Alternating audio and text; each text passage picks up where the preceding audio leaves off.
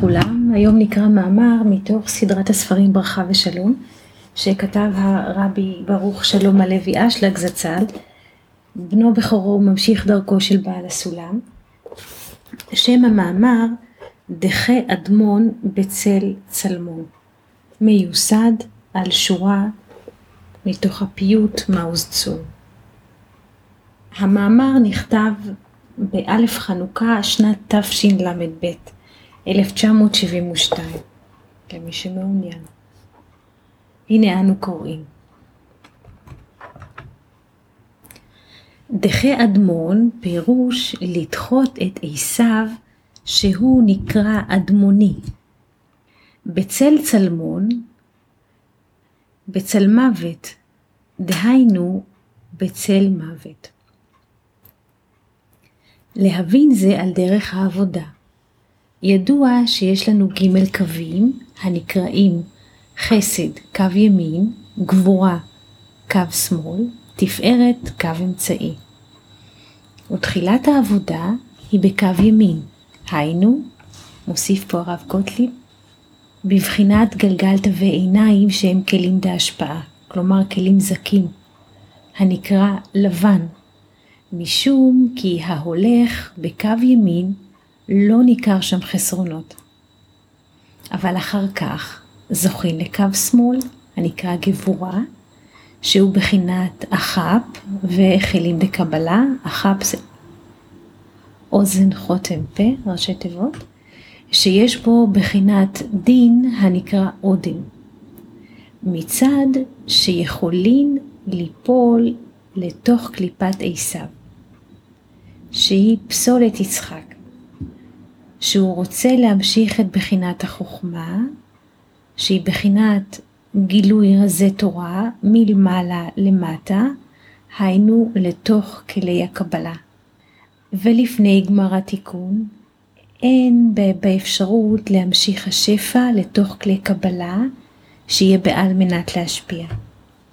כותב הרב גוטליב בהערה רנ"ט, מן ההמשך משמע כך הגם שיכול לכוון על מנת להשפיע בכלי הקבלה, אולם אינו יכול לקבל את החוכמה, מטעם שאי אפשר לקבל חוכמה ללא חסדים. לכן יש בחינת דינים, שהם שומרים על השפע. כלומר, יש מנגנון.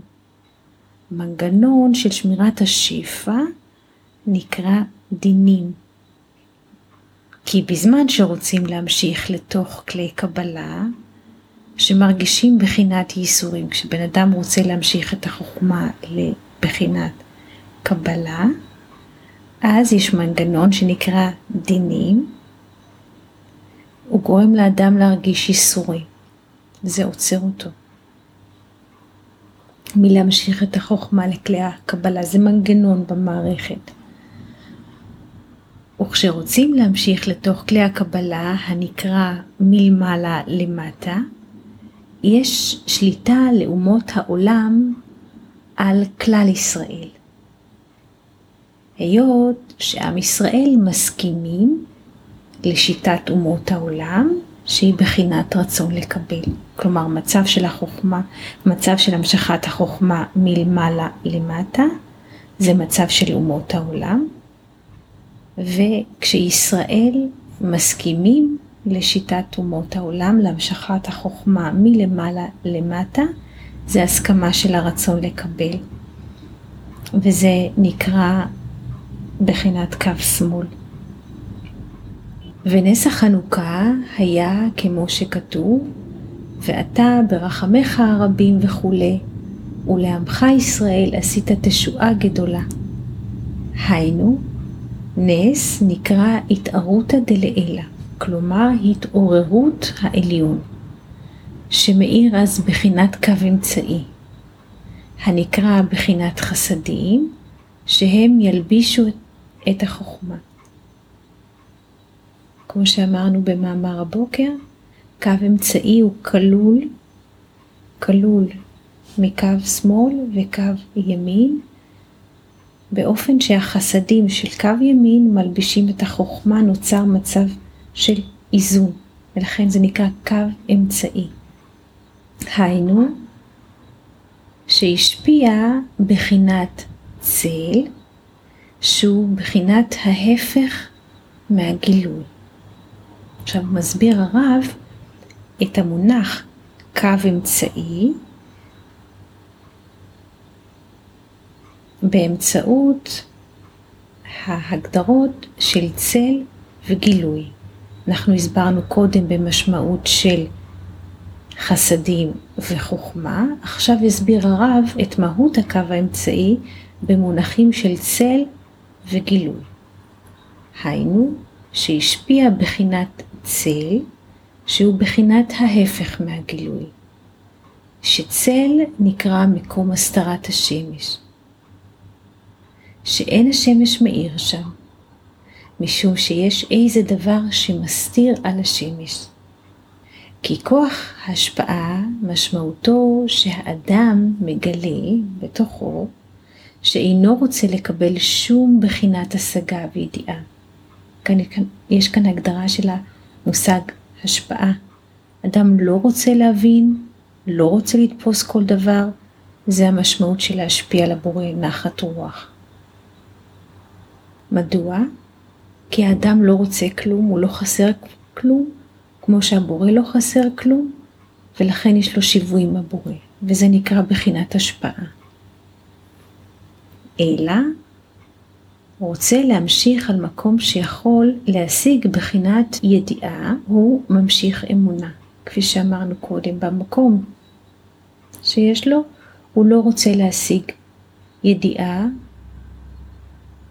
אלא את המקום הזה הוא רוצה למלא באמונה, שהיא האמונה עושה צל על הידיעה, כלומר מצלה עליה.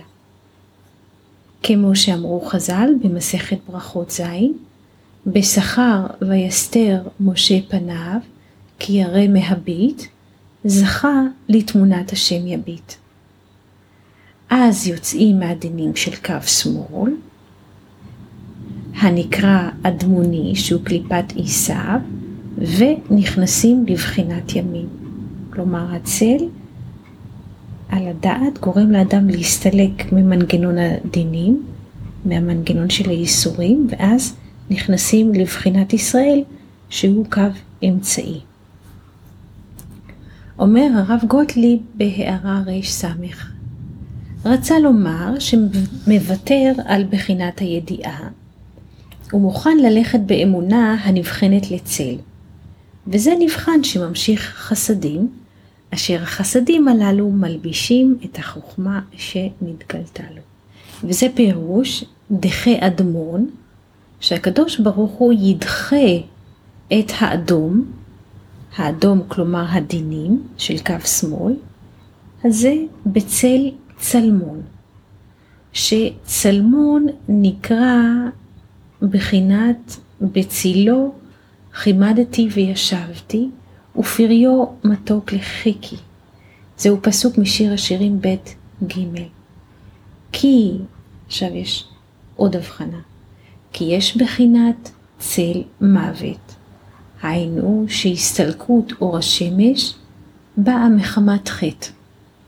מתי השמש מסתלקת? יש שני אופנים שבהם השמש מפסיקה להאיר.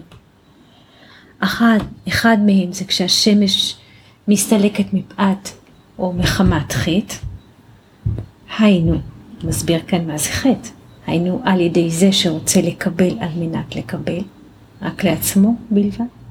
אז שורה בחינת צמצום והסתלקות השפע, שזה נקרא בחינת שבירה ומיתה.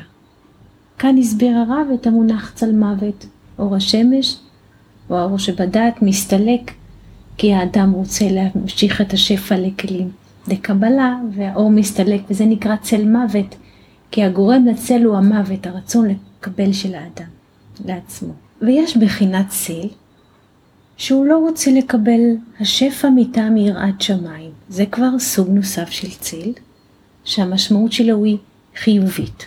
הוא לא רוצה לקבל את השפע מטעם יראת שמיים. כנ"ל, כפי שראינו אצל משה, ויסתר משה פניו כי ירא מהביט, וזה נקרא צילו. הצל שלו. היינו הצל הבא מחמת גדלות השם, זאת אומרת לאדם יש יראת השם והאדם מסתיר את פניו מפאת גדלות השם, והוא רוצה להיות דבוק בהשם. ומפחד שלא יתרחק על ידי קבלת השפע, כי קבלת השפע זה עניין של היפוך הצורה, ואז יש עניין פה של ריחוק וניתוק מהבורא, והאדם לא רוצה בזה. אז ההסתרה, הצל הוא מבחינת גדלות השם. זה נקרא בצילו חימדתי וישבתי, ופריו מתוק לחיכי. היינו, דווקא על ידי זה מתגלה קו האמצעי ויש פירות, מה שאין כן. אל אחר יסתרס ולא אביד פרי, היינו מהקו שמאל, שהוא בחינת אדום או אדום. נסתם השפע ולא נמשכים פירות. כאן אומר הרב, בצילו חימדתי וישבתי, זה עניין, משמעות של צל חיובי. הצל הוא מפאת הצל הוא מבחינת גדלות השם, לכן לאותו צל יש תולדות, שהם ופריו מתוק לחיקי. זה עדות לזה שאוחז הנברא בקו אמצעי, כי יש פירות. מה שאין כן אומר הרב, אל אחר הסתריס ולא אביא פרי, מי שאוחז בקו שמאל, שהוא בחינת אדום, נסתם השפע כפי שאמרנו, נמשכים הדינים, ולא נמשכים פירות. וכל ההבדל בין צלמון לצל מוות הוא באות נון. וזה יש להסביר על דרך מה שכתוב בזוהר בראשית בעניין אלפי שנן, שמפרש שם שבט' ראשונות, כלומר בט' ספירות ראשונות, הנקראות כלים דהשפעה, יש בחינת מלכות הנקראת אדם. בסוד, אריה, שור, נשר, אדם. ראשי תיבות, שנן. מה שאין כן, מחזה ולמטה, ששם שליטת המלכות, שם אין פני אדם. כי מטרם גמר התיקון, אי אפשר לקבל את אור המלכות בעל מנת להשפיע.